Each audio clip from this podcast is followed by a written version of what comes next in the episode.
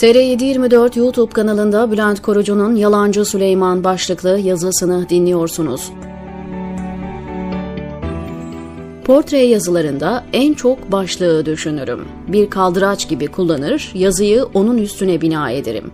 Kaç gündür Süleyman Özışık'ı yazmak için başlık düşünüyorum ve aklıma gelen tek kelime yalancı. Gerçekten adamın başka hiçbir vasfı yok. Herhalde en zorlandığım portrelerden biri olacak. Ele gelir bir özelliğini bulamadım zira. Bu haliyle aslında Erdoğan rejiminin özeti gibi. Kifayetsiz muhterislerin yağma düzeni. Kifayetsiz, donanımsız, muhteris, açgözlü, yağmacı ve yalancı.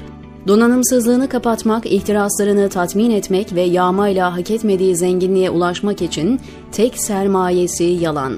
Sedat Peker üzerindeki koruma kalkanını kaldırıp caz cavlak ortada bırakmasaydı düzeni bozulmayacak ve darphanesi para basmaya devam edecekti.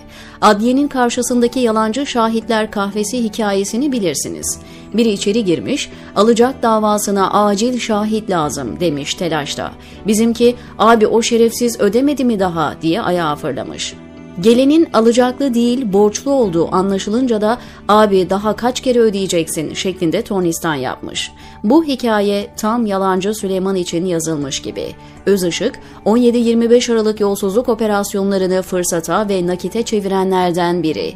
Uçuk kaçık senaryolar yazarak ortadaki büyük yolsuzluğu örtmeye çalışan ekibin parçasıydı.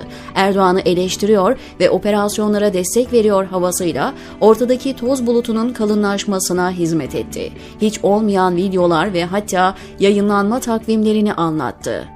Muhtemeldir ki bugün akşam saatlerine kadar Bilal Erdoğan'ın evden kaçırdığı paralar kamyonla böyle taşındı isimli bir video yayınlanmış olacak.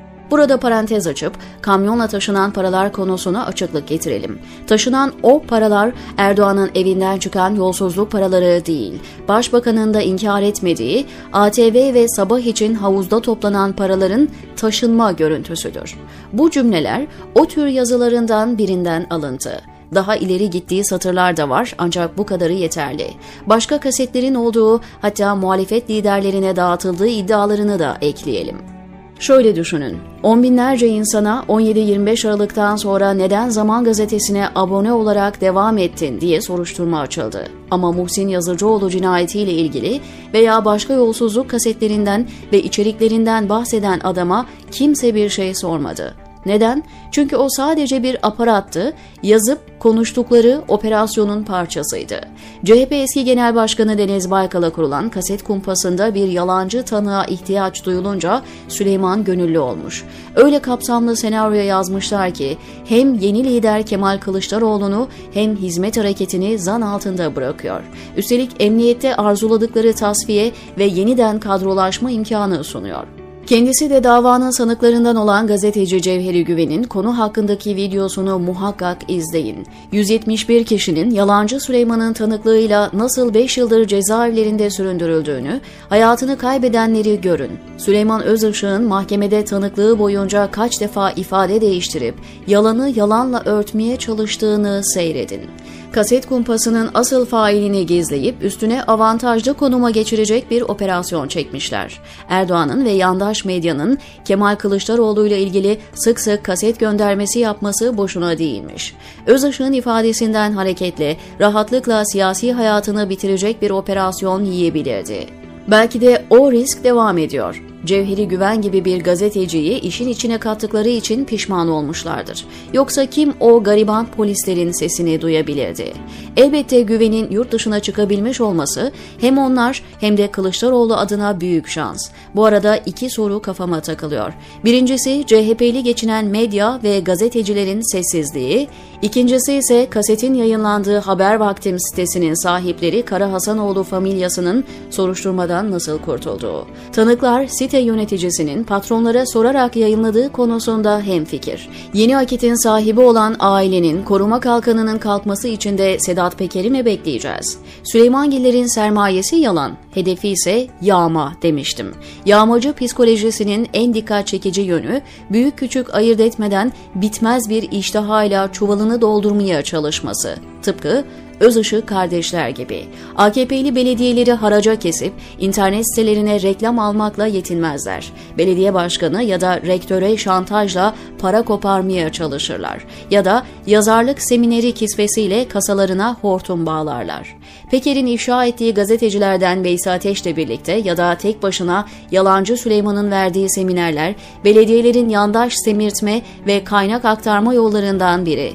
Başka birçok yandaş da bu yolla finanse edildi, ediliyor. Süleyman Özışık 2019'da Gemlik Belediyesi'nden seans başına 5 bin lira almış. Asgari ücretin 2 bin lira olduğunu düşünürseniz 2 saatlik bir konuşmayla 2,5 asgari ücret cukkalanıyor demektir. Emekçinin 30 gün çalışarak aldığı paranın yaklaşık 3 katını 2 saatte almak. Böyle onlarca belediye ve seminer düşünün. Şantajla aldıklarının yanında küçük paralar ama işte yağmacı psikolojisi bu.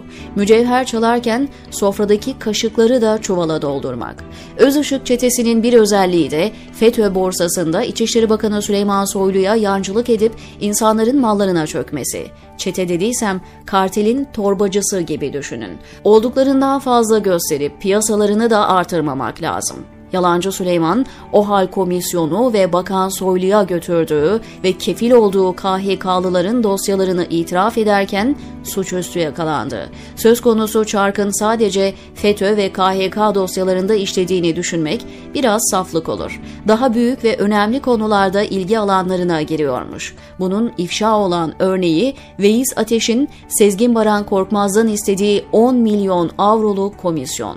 Kim bilir kaç dosyaya böyle müdahil ve aracı oldular. Süleyman Özışık bana kumpas kurdu. Sözleri ve suç duyurusu üzerine tekrar ortaya çıkan yalancı Süleyman, madem adım bu işlerin içine bir şekilde bulaştırıldı, o zaman söz söyleme sırası bana geldi. Benim de bildiklerim var, benim de öğrendiklerim var, bunları tek tek anlatacağım ifadeleriyle İçişleri Bakanı Soylu'ya aba altından sopa göstermişti. Herhalde tetikçi olarak kullanıldığı çökme operasyonlarını kastetti. Ancak Soylu o blöfü yemedi ve öz ışıkların eviyle ofisine baskın yapıldı. Bütün dijital malzemeye el konuldu. Başka yerde kopyalanmadıysa anlatacak bir şeyi kalmadı demektir. Şimdilerde Erdoğan yalakalığıyla sınırlı bir video serisi başlatmış olmasının sebebi de şantajdan sonuç alamayacağını görmesi. Cevheri Güven ifşa etmeseydi daha büyük bir operasyonun aparatı olarak karşımıza çıkabilirdi. Anlamamış görünüyor ama onunla işleri bitti ve götürüp uzak bir yerde azıttılar, diyor Bülent Korucu TR724'deki köşesinde.